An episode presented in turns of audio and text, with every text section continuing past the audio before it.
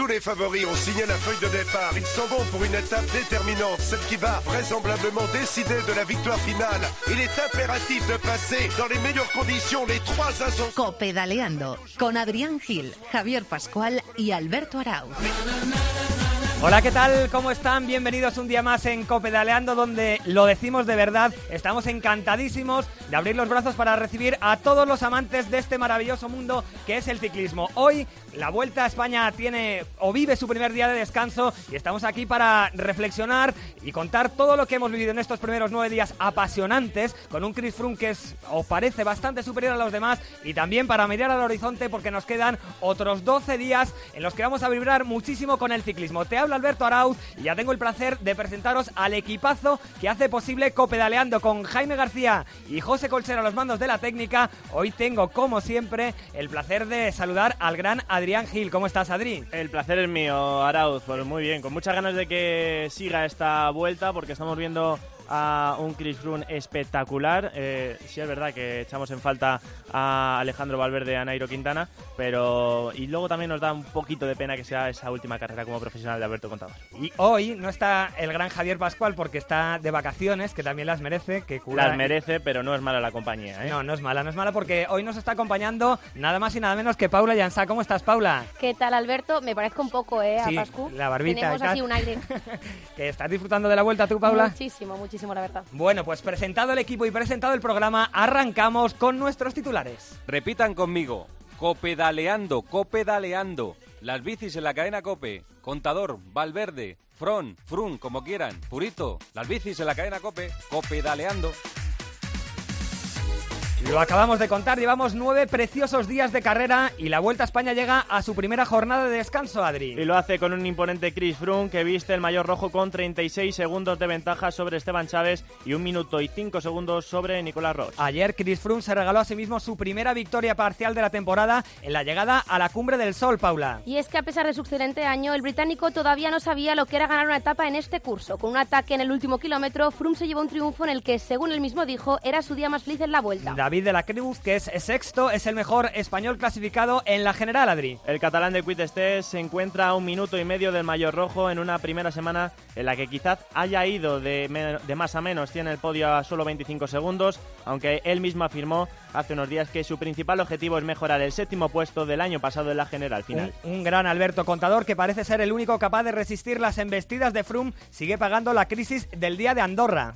El madrileño cedió en la tercera etapa más de dos minutos y medio por culpa de un problema digestivo. Desde entonces, Alberto ha mostrado una de sus mejores caras y trata de remontar para llegar al menos al podio en la que será su última vuelta. Ahora mismo es de- decimotercero a tres, a tres y medio de Froome y a dos minutos y 27 segundos de ocupar plaza de podio. Al igual que sucedió en el Tour de Francia, continúa resistiéndose la primera victoria de etapa española en esta edición de la Vuelta. El que más cerca la tuvo fue el joven mallorquín de Quick Step, Enric Mas, pero fue tercero en la sexta etapa que finalizó en Sagunto. También fue tercero Mar Soler en la jornada que acabó en Alcosebre, así que habrá que confiar que en las 12 etapas que restan llegue al fin un triunfo español en la ronda española. De momento, vuelta un tanto gris para el equipo Movistar. La formación que dirige Eusebio Unzue vive una de sus carreras más complicadas al no contar ni con Alejandro Valverde ni con Nairo Quintana. Los jóvenes Marsole y Rubén Fernández no han estado por diversos motivos al nivel que se podía esperar de ellos y el colombiano Carlos Bentancur tuvo que abandonar tras una dura caída. Y al margen de la vuelta, el colombiano Egan Bernal se impuso con autoridad en el Tour del Porvenir. Con tan solo 20 añitos, Bernal parece ya hace- ser llamado a hacer grandes cosas en el ciclismo en solo unos años. Tanto es así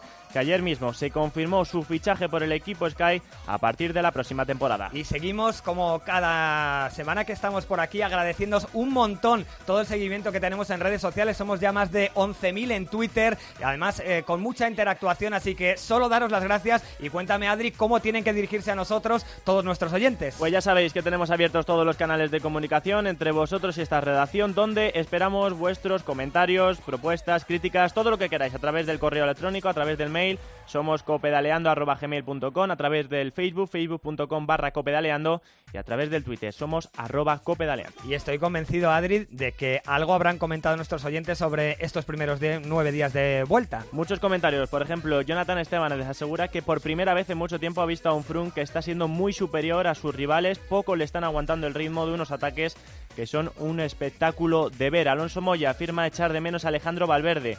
Qué pena dice que no pueda estar en la vuelta, ya que hubiera añadido mucho más picante a esta grande y hubiera ayudado al equipo Movistar que no se le está viendo bien en este inicio. Y Paula Fernández dice que es una pena que esos días malos que sufrió Alberto Contador porque ahora se le ve con muchas ganas y en un gran estado de forma. Es una lástima, dice, que despida su carrera profesional de esta manera. Y ahora, a la vuelta, analizamos con el mejor equipo de ciclismo de toda la radio española lo que va de vuelta a España. Yo sé que estás ahí, eh, imaginando.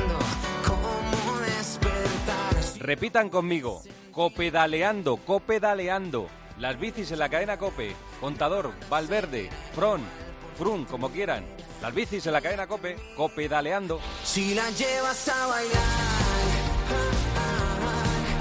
Con la Vuelta a España viviendo su primera jornada de descanso, es tiempo de análisis y reflexión y como si de un tortuleón de tiempo de juego se tratase, vamos a contar aquí hoy en Copedelando con un auténtico equipazo para charlar de lo que han sido estos primeros nueve días de carrera y de lo mucho y esperemos muy bonito que nos queda todavía por disfrutar. Para ello nos vamos a ir primero hasta Guardamar del Segura, hasta Alicante, para saludar a los responsables del ciclismo de la cadena Cope, que todas las tardes nos están contando con más pasión que nadie, como dice Eri, todas las etapas de la vuelta. Alicante, hola Eri, ¿qué tal? Muy buenas. ¿Qué tal, Alberto? Muy buenas. Y también allí está Quique Iglesias, ¿cómo estás, Quique? Aquí estamos muy bien. También vamos a saludar a otro habitual en todas las retransmisiones de ciclismo de esta casa, que es el gran Luis Pasamontes. Hola Luis, muy buenas tardes. Parece que no está Luis. No. Vamos a saludar también a una persona que debuta en Copedaleando y es un enorme placer saludar también a Rubén Martín. Hola Rubén, muy buenas. Buenas tardes. Y también está con nosotros Mónica Marchante, nuestra compañera Mónica. ¿Qué tal, Mónica? Muy buenas tardes. Hola, buenas tardes. Bueno, eh, vamos a empezar con Eri y con Quique, que son los que están allí. Ayer finalizó eh, Eri y Quique el primer bloque de la vuelta con un Chris Froome que está siendo el gran dominador de la carrera y al que, al menos a mí me cuesta mucho imaginar que alguien le pueda arrebatar esta victoria. Eh, Eri, Quique, ¿veis a alguien capaz de, de desplazar de liderato a este Chris Froome?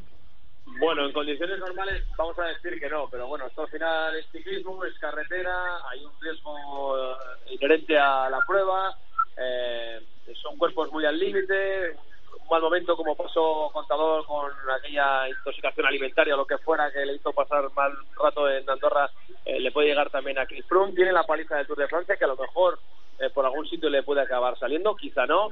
Es verdad que Froome las últimas semanas de las grandes vueltas parece que baja un poco su rendimiento y quizá por eso intenta pasar el rodillo en, en la primera mitad de la Vuelta a España o del Tour de Francia cuando le toca y de momento pues el rodillo eh, lo está pasando. Habrá que evaluar daños en la general cuando pase la crono entre el circuito de Navarra y Logroño, que va a ser la gran realidad de todo esto, saber cuál es la parrilla de salida, nunca mejor dicho, definitiva para la última parte de la Vuelta a España. Pero vamos, que en condiciones normales, hablo sin caídas, sin enfermedades, sin nada por el estilo, eh, es muy difícil que esto, yo creo, se le escape a Chris Froome, que eh, quizá por la entidad de los rivales, pero yo creo que también hay un punto físico propio ahí, está dando mejores sensaciones incluso que en el Tour de Francia. Quique, ¿tú ves a un Froome intratable o ves algún resquicio para, para algún otro ciclista? No, no veo ningún resquicio. Ni siquiera para Esteban Chávez, eh, que está muy fuerte en montaña, como siempre, pero que tiene el déficit de la, de la contrarreloj, donde ahí va a perder 3-4 minutos.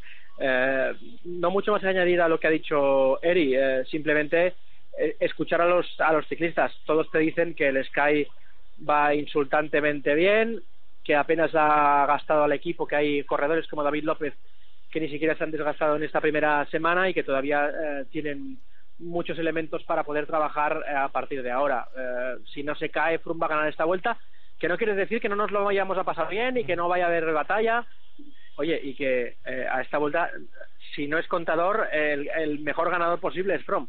Lo digo para la vuelta a España.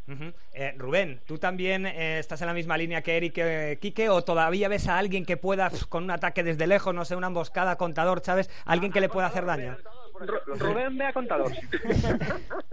A mí me parece imposible. Bueno, voy a decir primero una cosa, eh, porque estos dos se ríen, pero si no tuvieran a contador llevarían tiempo vendiendo vendiendo peines, porque sin contador el ciclismo, y lo saben ellos dos, es mucho Esto más se va a ver el aburrido. año que viene, no te preocupes. Vendiendo peines, porque el Tour y la Vuelta sin contador serían mucho más aburridos. Ahora, para mí es imposible, porque la contrarreloj de Marsella, por ejemplo, que es la, la penúltima etapa del último Tour, le metió cuatro minutos Furma Chávez, que es la que tiene más cerca. Entonces, tendría que que tener Chávez cuatro minutos de ventaja si es que no le saca más en la montaña. Froome. Ahora bien, si hay un ciclista en el mundo que puede ganar sin tener las mejores piernas, y lo vimos en la vuelta que gana en Fuente de es contador. A ver, a ver. A mí me parece imposible, me parece imposible que, que pueda volver a hacer algo de eso. Y además voy a decir otra cosa. Creo que es justísimo que Froome gane una vuelta. O sea, quiero decir, sí, eh, me, me encantaría que Froome ganara esta vuelta a España, porque es un ciclista que la ha respetado siempre. No, por ejemplo, como Andy Schleck, que venía aquí fuera de forma e incluso a salir por la noche. Froome es un gran campeón y debería ganar una vuelta a España. Mónica, tú estás de acuerdo, ¿verdad? Pues sí, totalmente. Además es que yo creo que hay algo todavía más, eh, más importante, que es que este año tenía Froome entre ceja y ceja y así lo ha, lo ha dispuesto en su preparación, ganar la Vuelta a España. Es que yo creo que está mejor que cuando empezó el Tour, al margen de que, bueno, el equipazo que tiene, el, el- la ayuda que está teniendo en, en hombres como, por ejemplo, Miguel Nieve, que desde luego yo creo que deberían ponerle, pues no sé, un monumento. Pero es que eh, el problema es que dicen, no, no han empezado los puertos largos, vale, pero es que cuando empiezan los puertos largos, más a favor todavía tiene Froome con, con ese equipazo y estando él como está. Es decir, que yo creo que falta por decidir quién va a estar en el podio, que ahí sí que nos lo vamos a pasar bien y ahí sí que va a haber lucha. Y luego, ojalá tuviéramos al contador de Fuente D, pero es que desgraciadamente pues la gasolina no dura toda la vida y este contador ya mm, podemos esperar de él espectáculo, podemos esperar de él ataques, podemos esperar de él que, que nos dé todavía grandes tardes e incluso me encantaría que ganase una etapa, pero creo que no está eh, ya para disputar, el- disputar la general y menos a este Froome. Ahora sí que podemos saludar a Luis Pasamontes. ¿Cómo estás, Pasa? Muy buenas. ¿Qué tal, hombre? Muy bien. ¿Tú les vas a llevar la contraria a tus compañeros o, o tampoco?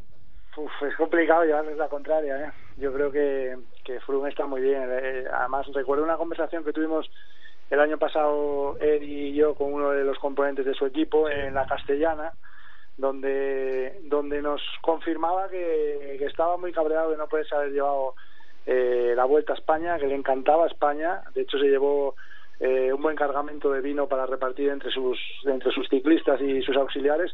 Y, y la preparación, como bien decía, como bien comentabais todos, pues eh, va enfocada a ganar, ¿no? Me- a mí desde el equipo me comentan que está como un junior, con, una ilusión tremenda, que les sorprende que un tío que ha ganado el Tour y demás, o sea, que tiene una ilusión tremenda por la Vuelta a España y como bien decía Rubén, es muy digno que, que también está está poniendo un punto de inflexión no a, a todos esos equipos que desde hace tiempo pues venían a la vuelta un poco algunos eh, líderes por obligación o por compromisos de marcas y Es que siempre ha respetado la carrera, Luis. Exacto, está dignificando, está dignificando de una manera, Rubén, tremenda la Vuelta a España y yo creo que le debemos ese punto de inflexión que se va a producir a partir de ahora, ¿no? Pensando un poco en los nuestros, estamos viendo a un buen David de la Cruz, pero yo creo que todos tenemos un poquito la espina clavada de esos dos minutos y medio que se dejó Alberto en Andorra. Desde ahí le hemos visto en una muy buena versión, no la mejor, lo viene diciendo Eri estos días y Quique, no es su mejor versión, pero una versión que ha conseguido aguantar algún ataque de Chris Froome. Eh, Eri, Quique, ¿hasta dónde creéis que puede llegar este contador?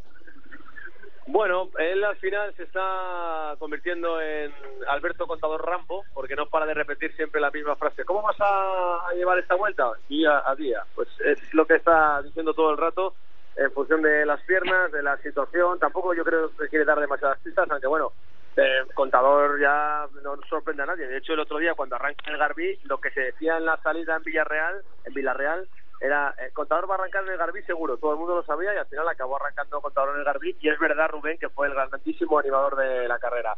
Eh, yo creo que sabiendo que le quedan 14 días en esto a Alberto Contador, porque hoy le hemos tirado la pregunta un poco trampa y ha vuelto a decir lo mismo, yo le dije algo así como, en condiciones normales te quedan 14 días para ser un exciclista y él dijo, no, no, en condiciones normales no, le quedan 14 días para ser un exciclista para que no quedase ninguna duda por mucho cariño que le dé la gente de que va a abandonar este circo, yo lo que creo es que eh, es la típica de lo, que- para lo que me queda en el convento, o sea, que no se va a dejar nada dentro y que, y que va a intentar terminar de disfrutar de la carrera, que va a intentar sorprender. Es verdad que va a ser muy difícil porque ya vimos el otro día, estando a tres y medio en la general, cómo Froome le respetó la rueda cuando atacó como si estuviera a 45 segundos en, en, en el conglomerado.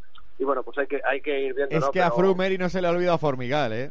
no, ni Formigal, ni Fuente D, ni nada de eso. Froome lo que tiene clavado, eh, Froome no entiende haber perdido la vuelta con Cobo. Eso no lo entiende. Yo, yo creo que puede asimilar haberla perdido con Contador, con Nairo Quintana, pero de Cobo no lo lleva y quiere ganarla de una vez esta carrera y va camino de conseguirlo. Este año es suya. Si es que la etapa de Formigal, que quizás sea la etapa más negra de- desde que conocemos al Front tan fuerte, fueron dos minutos y medio lo que le mete Quintana. O sea, es que ni eso le valdría en este año. No, no, por eso. Y, Contador, y con pues, la va- crono va- de Logroño, poco a poco y, y al final pues a intentar conseguir el triunfo de etapa, intentar llegar arriba a la general a partir de ahí. Está eh, Contador obsesionado con, ya os lo digo yo, con levantar los brazos. No ha podido levantar los brazos desde que es corredor del equipo Trek, ha quedado como yo creo que siete, ocho veces segundo, vuelta a Cataluña, vuelta al País Vasco, París-Niza. eh, París-Niza y demás, y está obsesionado con, con levantar los brazos. Eso quiere decir que tiene que ganar alguna etapa de las buenas, la Pandera, Sierra Nevada, eh, Machuco, Sangliru, eh, yo creo que yo creo que ahí yo, yo creo que ahí eh, firmaría Eh, pese a que no lo diga él eh, tú le dices oye mira vas a quedar séptimo en la general pero vas a ganar en el Angliru yo ahí creo que te lo firma. Quique, y fíjate, o sea, yo, yo veo a Froome tan buena persona como, como ciclista y creo que si Alberto es capaz de en alguna de esas etapas aguantar en la rueda, el ciclista de Sky, sabiendo que es la última vuelta de Alberto y el respeto que, que ha demostrado en muchas declaraciones a, al madrileño, no le disputaría la victoria de etapa. A lo mejor Sí, pero como fue. contador a ver 8 o 10 pasamontes, ¿eh? que si aguantan, aguantan, aguantan ahí hasta el último kilómetro con el grupo los importantes, cuando arranquen de los 15 primeros en la general, Froome va a ir a por dos, no va a ir a por más. Entonces ¿Qué- Va, va a haber mucha clientela para el triunfo de etapa. ¿Qui- ¿quién ganará antes una etapa marchante? Eh, ¿Movistar o Contador? Movistar, los que corren en Movistar este año tienen toda la vida por delante para ganar una etapa, así que dejármelos tranquilos, que, que cada uno a lo suyo. Contador tiene, tiene el tiempo que le queda y sí que es verdad que sería, que sería precioso, ¿no? Y yo también pienso lo que, lo que Luis, que, que a Froome sí le veo, si se dan las circunstancias, eh, dejándole ganar a Alberto Contador. Bueno, claro, hay que llegar ahí arriba con él, ¿no? Pero si consigue estar ahí arriba en, en los últimos metros, sí que sí que le veo dejándole levantar los brazos y sería maravilloso. Y ya, si es en el Angliru, pues eh, vamos, ¿qué más podemos pedir? Y le veis, le veis llegando al podium, ahora mismo lo tiene a poco más de dos minutos. Yo creo que a este contador le veis con piernas para, para por lo menos subirse al podium, que él también ha dicho que sería algo muy bonito. Uf, yo lo veo complicado, ¿eh? Lo veo, sinceramente, lo veo muy complicado. Y además es que creo que no debería obsesionarse con eso. O sea, a mí me parece mucho mejor foto para terminar una victoria en una gran cima que obsesionarse por, por el podio, que, que lo veo complicado con la gente que está ahí, que está también Nibali, ¿eh? Claro, es que ver, además, si se mete en la pelea por la general, yo creo que es difícil porque para un triple ganador del Tour tener que elegir eh, ganar una etapa o buscar un podium es tener que descolgarse un día y que se vaya 20 minutos en la general y que entonces no salten a por él. Y yo creo que Contador no está dispuesto a hacer eso. Pero pero sería la mejor opción que tiene es que, que un día le fuera mal, que no fuera ningún peligro en la general y que entonces los grandes le dijeran si quieres atacar a pie de puerto vete porque no nos vas a ganar la carrera. No obstante, tampoco te olvides de una cosa, es verdad que es ciclismo moderno y eso no se estila mucho, pero a lo mejor siendo la Vuelta a España, donde a lo mejor la gente tiene un poquito menos de presión, la lucha del segundo puesto hacia el décimo, del segundo al quinto, si me apuras, bueno, por los dos eh, puestos del podium que restarían, pueden acabar poniendo en problemas a Froome. Eh, la única manera de intentar brecar un equipo que da- no da ningún síntoma de debilidad es ataque, ataque, ataque, ataque. Froome yo creo que va a conseguir la diferencia necesaria para estar tranquilo en la crono, pero a lo mejor el equipo, si empieza a haber cortes, deslizamientos en las etapas de media montaña de Cantabria y Asturias y tiene que empezar a trabajar por muchas cosas y a perseguir a mucha gente, eh, puede acabar haciendo que, que Froome se encuentre solo. Yo creo que es la única manera de que, de que la vuelta le pueda peligrar a Froome. La- que la lucha por los otros dos peldaños del podium se acabe se, va volviendo tan encarnizada que, que se vuelve incluso hasta peligrosa para la, la general, pero para ello no debería quedar demasiado aclarada la, la clasificación general en la crono.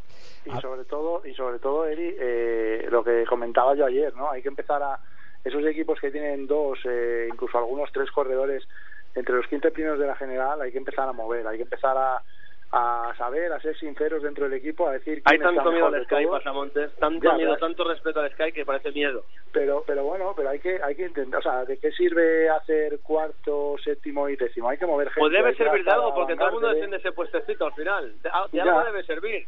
De A algo ver, debe sirve servir. porque hay, pun- porque hay puntos, porque Claro. eh, bueno hay, hay primas en, en algunos contratos de corredores, pero bueno, que al final, si ya es difícil ganar el Sky, como no se actúe de otra manera, como no se empiece a mover a Van Garderen, a Roche, o sea, toda esta gente que está entre los primeros lugares y que a lo mejor no, no optan al podium a lo largo de estas dos semanas que quedan, va a ser muy complicado.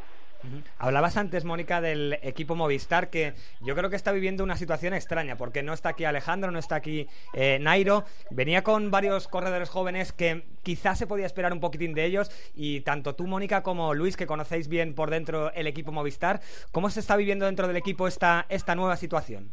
Hombre, todos los que conocemos a Eusebio Unzúe sabemos que es un hombre precisamente cuya virtud es la paciencia, la tranquilidad, el, no meter presión a, corredores que todavía son demasiado jóvenes para tener esa presión y aún así, eh, algo que también le gusta mucho a Eusebio, ese equipo está primero en la clasificación por equipos, ¿eh? que tampoco hay que olvidarlo. Y creo que ahora mismo la mejor foto para el equipo Movistar es la que se ha producido hoy en el día de descanso, por cierto, con Alejandro Valverde dando pedales con el resto del equipo. Pero, pero yo creo que, se está viviendo, pues hombre, evidentemente no es una, no es una circunstancia agradable, pues que, que no haya, ni se haya rozado pues ganar una etapa que la general estén, estén lejos, pero creo que es algo que entra dentro del guion, que era algo esperable y que en definitiva la apuesta ha sido esta porque se sabía pues que bueno que es una es una etapa de rodaje para muchos corredores que probablemente dentro de unos años pues sí que se les va a exigir más. ¿Y tú Luis cómo estás viendo el, el tour de o sea, la vuelta del que fue tu equipo? No, pues como, como he comentado, la verdad que, que las instrucciones dentro del autobús tienen que ser muy distintas a, a lo que están acostumbrados. Han tenido que reinventarse sin, sin un gran líder y luego también aparte de esa juventud que decía Mónica que creo que vienen con cuatro corredores que debutan en, en una vuelta ciclista a España eh, hay que tener en cuenta que la suerte tampoco les ha acompañado no eh, mm. Dani Moreno con caída Rubén eh, eh, con problemas en, en el pie, Carapaz también se ha ido al suelo, Arcas también está tocado, Betancourt, eh, Betancourt, o sea, al final el equipo tampoco está teniendo esa suerte, pero bueno, aún así están eh, peleando todas las escapadas, están siendo un equipo eh, batallador, han hecho ya tres, eh, o sea, dos terceros en etapas, Rojas está bien, bueno, tienen que ir a por etapas y esa clasificación por equipos sin sus dos estrellas, pues sería un buen botín en, la castellana. Durante, me, gustaría conocer vuestra opinión al respecto de, lo siguiente. Durante estos últimos años en la vuelta está viendo, se está suscitando un debate sobre las llegadas que está mm, organizando la carrera, que son cuestas muy duras, algunos las califican como cuestas de cabras. Sí, y quería saber eh, a cada uno de vosotros qué os parece. ¿Os gustan este tipo de finales o os parecen excesivamente duros? A mí me encanta a mí me encantan porque los equipos de los sprinters se quejan siempre de que hay pocos eh, sprints. Yo creo que la vuelta tiene que elegir y diferenciarse. Y ahora la vuelta es reconocible, o sea, todo el mundo sabe cómo es la vuelta a España. Igual que se hablaba del Giro cuando se hablaba de las emboscadas y del Tour es, es, la carrera por excelencia. O sea, el Tour, si hiciera un recorrido, el peor recorrido del mundo, sería la mejor carrera ciclista, porque todo el mundo va a altura a ganarlo. Eso es el mundial de ciclismo para un, para un, más que el mundial de ciclismo para un, para un corredor. Entonces, yo creo que la vuelta tiene que diferenciarse, que lo ha hecho fenomenal y que llevamos unas vueltas espectaculares, porque recordar aquella del final de la bola del mundo, eh, eh, hemos visto. Rubén, pero al final las etapas más espectaculares de la vuelta, yo creo que todo el mundo recordará esa vuelta que pierde Dumoulin en una etapa que no es precisamente de esas, o por ejemplo la famosa a la que nos referíamos antes del ataque de contador, que tampoco era una etapa de esas. O sea que al final las etapas más espectaculares en los últimos años no han sido este tipo de, subidas, que sí que son muy visualmente muy pueden ser atractivas, pero que no son ni mucho menos las que las que deciden una carrera. No, pero las, las vueltas las vueltas se deciden siempre en las etapas de alta montaña y en las cronos y eso lo hay en las tres grandes carreras por etapas. ¿Qué te hace a ti diferente? Yo creo, ¿eh? Ah, yo creo que a la vuelta lo hace diferente es, estos finales eh, con repechitos. A Rubén le gusta, Mónica no. A Eri, ¿a ti te gustan? A mí en la medida de esta vuelta, de esta, del 2017 sí, porque creo que está mucho más seleccionado que en otros años. Otros años parecía que íbamos a un pueblo y buscábamos el sitio más alto del pueblo para mm. ver a los ciclistas retorcerse. Creo que este año eh, se ha hecho con la medida justa. Me gustan esos finales sí, y me gustan en su justa medida y creo que es una vuelta mucho más equilibrada, incluso también en los kilómetros contra el crono. Quique. Yo tengo una especie de, de sensación este año que es que me gusta más que otros años. Yo había rajado mucho de los finales de encuesta, eh, he vuelto por segunda vez al Cumbres del Sol, que es donde ayer acabó la etapa, y me ha encantado el puerto. Estuve en Alcocer el otro día, ¿cómo se llama ese puerto? Eh, eh, Santa Lucía, Santa, Lucía, Y, me encantó. Hace un par de años estuve por tercera vez en Ézaro y me gustó mucho, con lo cual poco a poco me van gustando. Ahora, eh, una un día, al cabo de cuatro días otra, al cabo de diez días otra, Claro. no cada día. Un, ¿no? un año es- de nueve finales de este tipo que fue una cosa exagerada. Yo te digo una cosa, los ciclistas que protestan por este tipo de finales, que por cierto este año no ha habido ni la mitad de protestas que hubo, por ejemplo, con más de la costa el año pasado, eh, los mismos ciclistas que protestan por esto tienen que darse cuenta que, entre comillas, se lo están ganando. ¿Por qué? Porque estamos llevando el ciclismo al último kilómetro. ¿Dónde hubo diferencias en el Tour de Francia? Pues en una rampa de 800 metros, en la rampa de la pista de despegue de, de Peiragut. Eh, al final, estamos llevándolo todo tan al último kilómetro que es normal que al final se busque desnivel para que haya diferencias en ese último kilómetro. Entonces, eh, pues hay que intentar buscar el espectáculo por otro ¿Quién es el último, quién es el único ciclista del mundo que ataca a 100 kilómetros de meta? Alberto, Eh, pasa y me falta conocer tu opinión, que has sido el único que, se ha, que ha estado ahí dentro de un pelotón. ¿A ti te gustan o no te gustan?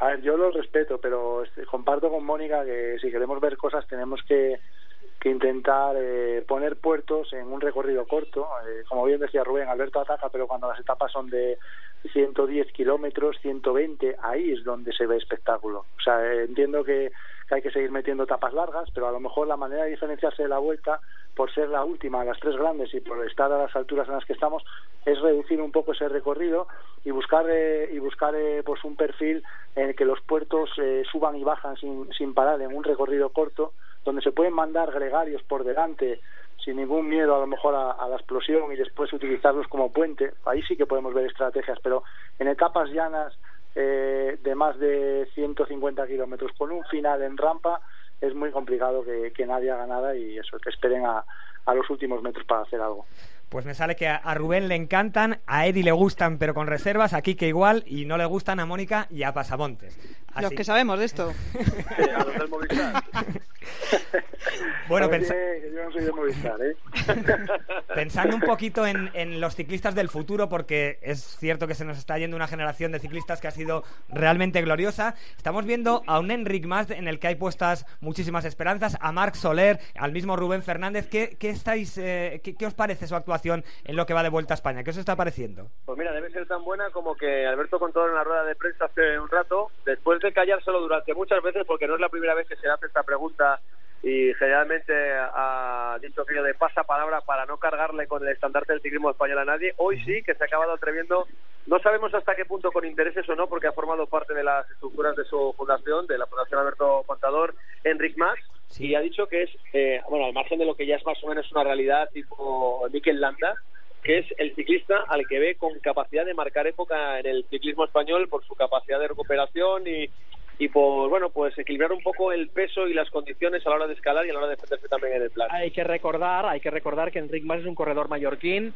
de Artá, 22 años, eh, corredor del equipo Quick Step, que ha renovado por una temporada más hasta 2019 y que el otro día anduvo en fuga, te diría que en el puerto de Sagunto, que estuvo a punto de ganar.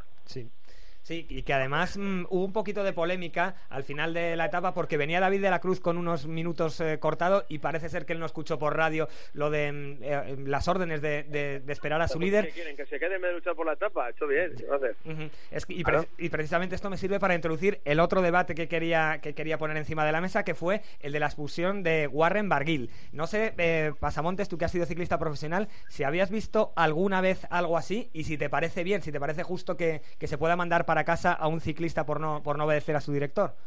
Sí, sí, me parece justo. Vi- Yo viví algo parecido en una vuelta que, en la que pues eh, los SLEC y Cancelara hacían doble sector, también etapa nocturna, criterio nocturno, y también se les puso un correctivo, se les mandó a casa y lo veo bien. La disciplina es fundamental en, un equipo, no significa que eso eh, no significa que el corredor tenga que ser un sumiso, sino que pueda intercambiar eh, opiniones impresiones con los directores, pero hay que acatar órdenes y, y bueno, creo que esto perjudica seriamente la, la imagen de Barwill, aunque se vaya de- del equipo para futuras para futuros contratos y, y lo veo bien, ¿no? Ha sido una, una medida muy dura y yo el otro día en la antena también hacía la pregunta, ¿no? Si, si esta medida me gustaría pensar que toma, darían el mismo golpe encima de la mesa si se estuviera disputando un Tour de Francia, ¿no? Y que no hayan utilizado la Vuelta a España eh, pues para para tomar esta medida, ¿no? Como, como pues haciendo ver que es una carrera a lo mejor no tan importante como el Tour, ¿no? Pero si, si,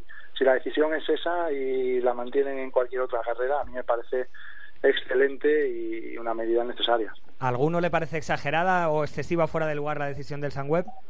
No, yo la única sensación que tengo es que, aunque no tengo normalmente la obligación de ser coherente, si pedíamos que a Landa le dieran libertad contra Froome en el Tour, pues deberíamos pedirla también para Barguil y poder tomar sus decisiones. Y como yo pedí libertad para Landa, me parecería raro decir ahora que Barguil tomara sus decisiones. No, pero escucha una cosa, Rubén, una cosa es que tú como aficionado chauvinista español pidas libertad para Landa para que pueda atacar la Flur y, y vete tú a saber si llevarse el Tour de Francia. Una cosa es eso y otra cosa es que tú, ciclista, te fumes las órdenes del equipo, cosa que Landa no hizo, por ejemplo. Bueno, bueno, bueno. Bueno, No, no bueno, hizo, no bueno, bueno, bueno. ¿Landa no, hizo. nunca órdenes de equipo? No, no, bueno, en, en, en Sky Ah, no. ah. En Sky no.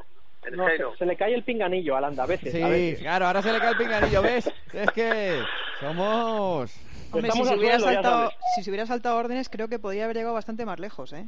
Claro. No, no, Landa se ha saltado órdenes. Bueno, Landa en el, Landa en el giro, se le como dice Eri, se le cae el pinganillo. vamos a Que no, decir que no, que se vamos hizo el ver, loco si igual la- alguna si vez. Landa Vamos a ver salta- Landa, vamos a ver Landa y la convivencia con el cosa, tú, Quintana, machote. ¿eh? Si Landa se, sol- se salta las órdenes de equipo en el Tour, gana el Tour. Claro. Para que te quede claro, si Landa se salta las órdenes de equipo en el Tour, gana el Tour. No. No, Bueno, gana el Tour porque no que- Yo no sé, si lo gana. yo no sé si lo lo hubiera gana. ganado, pero que yo no, yo no digo, yo no digo que, las, que se las haya saltado en el Tour, que creo, que creo que se le cayó el pinganillo en una, en una, en una rampa. Digo que se las ha saltado en otras ocasiones. En el Giro se Con las saltó. Astana, con Astana, con el Giro sí que tuvo ahí Claro que se la eh, saltó. algún Y no pasa nada por decirlo, se la pero, saltó. pero en, en Sky, yo en Sky no, no considero, sí que ha estado muy cerca de, de hacerlo, pero en, en, en todo momento lo que ha hecho es enseñar la rueda, decir, oye, si, si, si quisiera podría, pero voy atrás y hago mi trabajo. ¿no? Por cierto, que Pero- nadie libre de culpa, que, que Froome saltó a la fama por casi Igual, ganar una vuelta y al año siguiente Sí, exhibirse delante de Wiggins con las órdenes de equipo para que se diera Tal cuenta cual. todo el mundo que, que él podía diferente orden, en Sí. diferente orden. El karma, el karma. Claro. Bueno, y contador algo de eso también puede contar, ¿no, Rubén? ¿Contador de qué? No sé, del tema de la disciplina. Bueno, Hasta yo lo que sí, lo fíjate, Oh, eh, oh, oh, y que ataque más gratuito. lo que creo, lo que creo es que no, no, escucha, eh, Contador yo lo que sí creo es que ha tenido más problemas con sus equipos que sus equipos con Contador. O sea, Contador ha elegido durante su carrera siempre mal. Siempre mal los Eso equipos. es verdad. Y entonces, quiero decir que, que cuando yo hablo del contador ciclista, o sea, el tío que sale en la carretera, a mí me parece el ciclista más espectacular que yo he visto. De verdad, lo creo de verdad. No he visto mucho ciclismo los últimos 15 años, los últimos 20 años. Pero contador ha elegido mal, siempre ha elegido mal. Pero ¿sabes por qué, Rubén? Porque a veces, o en muchas ocasiones, eh, las cantidades económicas que te ofrece un equipo no son directamente proporcionales a la calidad del equipo. Pero fíjate, él, Luis, no ha estado nunca obsesionado, no, no ha estado siempre obsesionado con, el, con la pasta, porque Contador rechazó una oferta para seguir en Astana de 32 millones de euros, 8 por temporada. Eso, eso lo sé yo porque eso me lo han contado a mí. Y él dijo que no porque era una cuestión ya que tenía que ver con el equipo. Y luego, sin embargo, las estructuras en las que corrió, no, no, yo creo que no ha elegido nunca bien. Y, es más, te digo una cosa, a veces no ha elegido tampoco bien sus decisiones dentro de la carrera. Y, y eso lo sabe mejor Kike y Eric, que están pegados a la carrera. Contador no tiene demasiados amigos, demasiados aliados en el pelotón. Y para terminar, Contador ha elegido mal en su carrera. ¿Qué tal ha elegido Landa eh, yéndose a Movistar? ¿Cómo le veis el año que viene? Mm, ¿Creéis que puede salir Nairo Quintana? ¿Creéis que Landa se va a confirmar con ser el líder en el Giro de Italia y no ir al Tour? ¿Cómo veis la, la situación de Landa el año que viene en Movistar? A mí me da la sensación de que el Movistar tiene dos jefes de filas para las tres grandes, que son Nairo Quintana y Miquel Landa, porque Alejandro Valverde está fuera de todo este concurso. Eh, es verdad que puede optar a ganar a lo mejor una vuelta a España en función de la participación, pero él no quiere ni, ni oír hablar de eso, quiere correr con cierta libertad. Por tanto, jefes de filas Landa y, Cont- y, y Nairo Quintana. Cualquier equipo que se preste tiene que tener dos para repartirse el calendario. Y lo que tiene que hacer Eusebio Enzú es lo que muchas veces nos explica a nosotros en los corrillos. Hay que hacerle ver a los ciclistas qué es lo que mejor conviene en cada caso. Eh, ver los perfiles de cada gran vuelta y ver lo que se acopla a cada uno, porque es evidente que Nairo Quintana, si en el Tour de Francia un día, eh, para disimular un poco que van a hacer los perfiles a Bardet, quieren meter 65 kilómetros o 70 contra el crono, no tiene nada que hacer. Y a lo mejor tiene que orientarse al, Giro de Italia y a la Vuelta a España, porque Landa se defiende mejor. Bueno, ver los perfiles, decir qué es lo mejor a- para cada uno, pero yo también quiero decir otra cosa que lo dije el otro día y lo vuelvo a repetir. Por muy español que sea, por muy representante de nuestro ciclismo que sea, Mikel Landa en el Movistar es el nuevo y es el que nunca ha ganado nada. Nairo Quintana sí que tiene palmarés, eh, por mucho que nos despierte Landa, insisto, y, y sí que lleva más tiempo en la estructura, con lo cual eh, Landa tiene que ir un poco a lo que diga el jefe que es Nairo Quintana mientras se demuestre lo contrario y me extrañaría mucho que el Movistar con los intereses comerciales que tiene el patrón en Colombia se deshiciera de, de Nairo. Yo solo Quiero, apor quiero, aportar una, una cosa. Eh, no olvidemos que es Mikel Landa quien elige Movistar. Solamente digo eso. No olvidemos que eh, Mikel Landa elige Movistar antes del Tour de Francia. Craso error, porque podía haber sacado mucho más dinero en cualquier otro equipo. Eh, voy a informar que, que, al margen de que todo el mundo sabe que Nairo Quintana quiere correr la, el Tour el año que viene, el Landa también tiene la intención de correr el Tour el año que viene. Eh, o sea que Nairo y, y, Landa van a tener que entenderse, a ver quién se baja del burro ahí. Y que... ¿No os acordáis de una convivencia? Pasamonte yo creo que la vivió. Aquella convivencia Valverde-Pereiro. Mira, tenía que estar el fútbol hoy. Valverde y también la de Purito. Valverde Purito, claro. el Angliru. Bueno, y eran dos líderes. Y yo me acuerdo, ¿os acordáis? Que, yo creo que además Eri fue el del 2007, justo después de ganar Pereiro aquel tour. Que Pereiro tiene que aceptar que su líder es Valverde, pero el, el Movistar, o sea, que en aquella época era Cas de Par. Unzúe decía que llevaba dos líderes, no se decantaron. Lo ¿eh? que pasa es que Pereiro tiene una inteligencia que a lo mejor no, no tiene todo el mundo, ¿no? Valverde, este Pereiro sabe que aquel tour lo ganó por una carambola, no, por dos carambolas.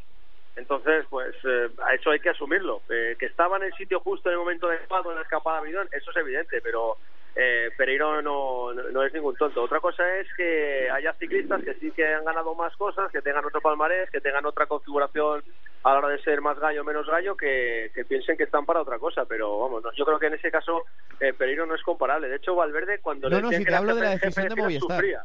Sí, no, no, que, que, que, pero mira, al final Movistar yo creo que se ha acostumbrado a un poco lo que decía Pasamontes de otros equipos que podían tener dos hasta tres cartas en la vuelta.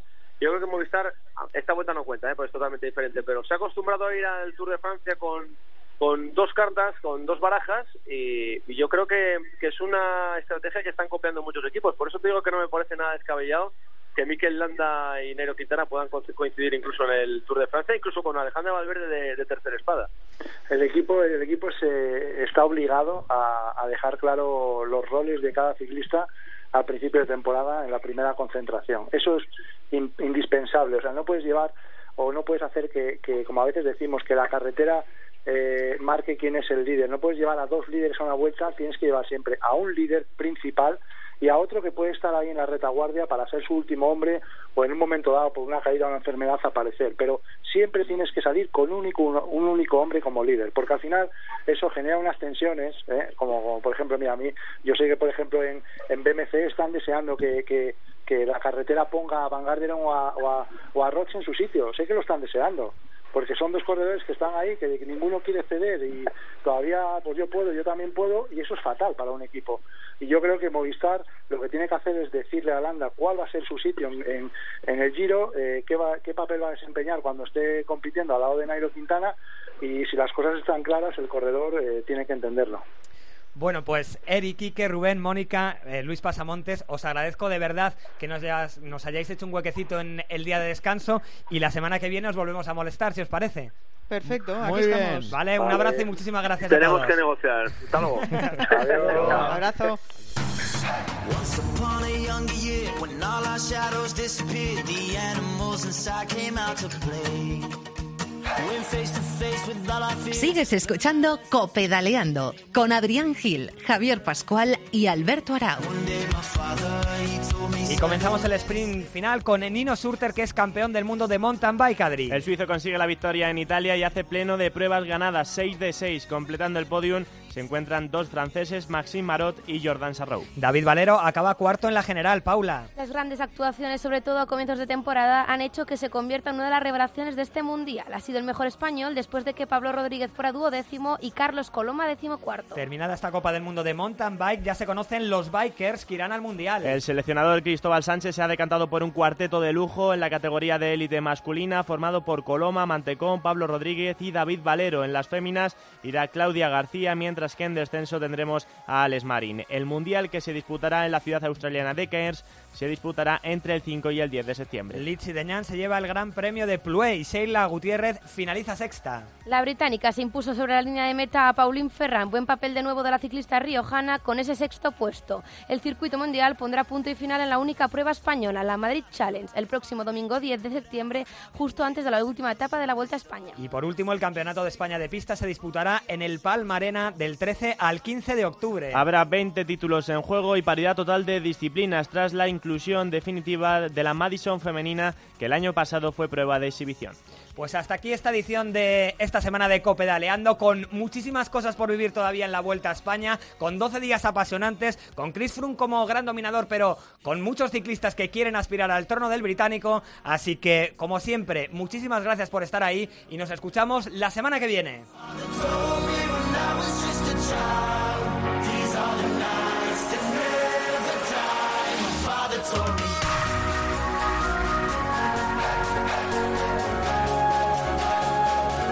Copedaleando con Adrián Gil, Javier Pascual y Alberto Arauz.